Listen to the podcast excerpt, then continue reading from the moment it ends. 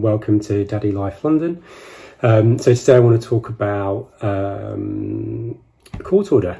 So it's a really positive subject in most ways, but it's actually quite um, a thought-provoking and mindful subject in another. Um, so last year we got our court order so that our son became officially ours after obviously having had him through uh, a granted care order um, through panel. I cannot tell you the difference it made in us as a couple knowing that he was ours. Uh, just, I don't think I'd realised how much tension and stress you build up about the, the worry and uncertainty about whether or not you're going to get to keep him, even though irrationally you know that's what's going to happen. I think for us as well, because of what happened to us with our previous experience, um, you know, obviously slightly more um, skeptical maybe than others, but the sheer relief I think that overwhelmed us when we found out um, was pretty amazing.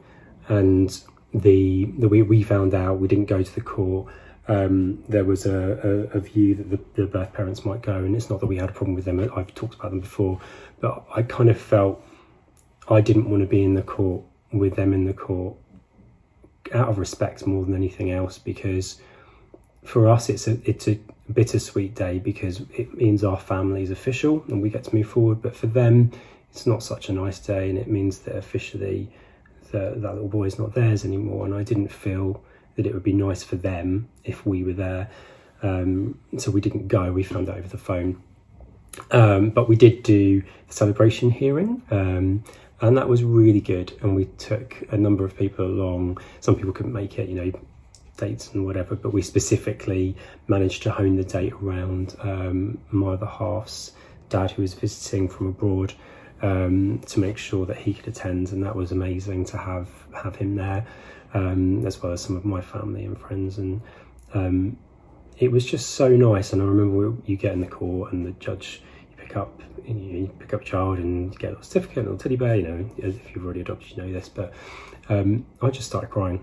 I literally was like, as much as that wasn't an official event for me, that culmination of things that had happened, our social worker, his social worker, um, his foster carer was there. Um, his all of us and the people that have become his new family. And I say that beyond myself and my other half and our, you know, birth families, or not even some of them, like my stepdad. But our friends are his family. They're his tribe. They are his unit. They're the people that he depends on. Um, and that when you know sometimes we're unable to because we're not well or we have a work commitment, they're the ones that are there and they support us and support him. And they're the ones that he loves and he runs to when he sees them and he gets excited when we tell them that those people are coming over. Um, and I think for me, it just it just completely overwhelmed me that we actually had got to that moment and that we were a family and this was it and this was now our job. You know, no more social services um, looking at us and checking on us and making sure that we were still fit to be parents, which is, you know, what they should be doing. And make, oh, because it's all about his welfare, but it's now our responsibility. And it was beautiful and scary all at the same time. Um, but just such an incredible and defining moment, I think, for us that it was now about us. And we had such a, a few set of activities planned for us as a family and group. We went out and had a nice day, and we've done a few things with him after in the coming weeks to just kind of celebrate what that was for us um, and to kind of really solidify us as a, a, family unit without any other appointments to worry about. Um, I did think a lot though about that day and not the day that we did the celebration, but obviously the actual hearing itself. And that's that final day for the birth parents to know that it's over and that that he's ours and we've sent some letters and they've not responded back, you know, and that's apparently not uncommon. And I, I don't hold any blame, or whatever. We'll continue to send the letters for contact that we're supposed to send uh, and that we want to send. But I couldn't help but feel how they must be feeling on that day to know that this was it. And I I remind myself all the time, whether it's birthdays, Christmas, significant events like when we had to take him to hospital, they're all the things that they're not getting to do with him that we are. Um, and they don't even know that are happening. And I can't imagine what that must be like for them.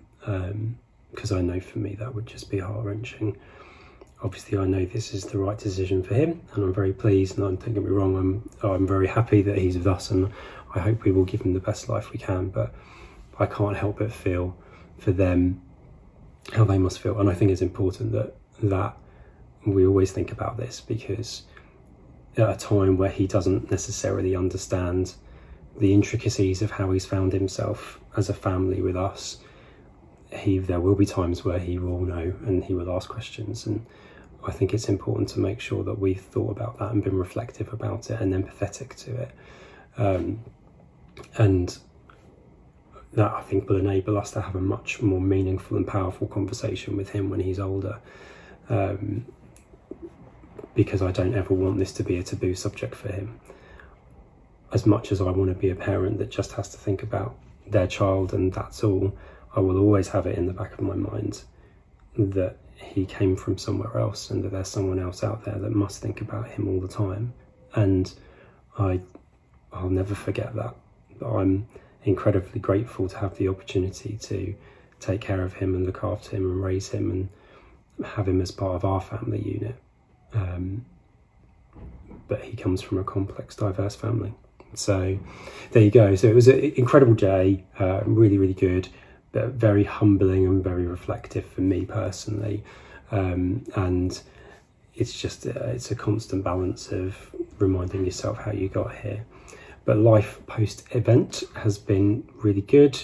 Um, it's been really stressful, but just normal family stress from sickness, illness, you know, hospital visits, crying, tantrums, um, sleep progression, all the normal stuff that's just normal with a child without the worry of having to see social workers or healthcare visitors or all that sort of stuff. So, um, yeah, it's been incredible. Um, what would I say for people that have got this coming up? Cherish it when it comes take the time to think about how you got there celebrate it with the people that have really helped you and made made this work and happen for you your adoption is m- not just about you it's about all the people that supported you as well. And they they themselves will have a vested interest in wanting to see you as a family move forward and mark the, the occasion as it were. Um, because for them it's been an emotional battle and journey having to help you through what it's been and themselves and they themselves are getting attached. And i know for us that our family and friends don't see him any differently to us having a birth child or not and they love him just as much or if not more and i think it's incredible the amount of love that he has taken on within such a short space of time but he also gives it back um, which is just incredible. So, yeah, thanks for listening um, or watching, depending on how you're consuming this, and um, I'll see you again soon.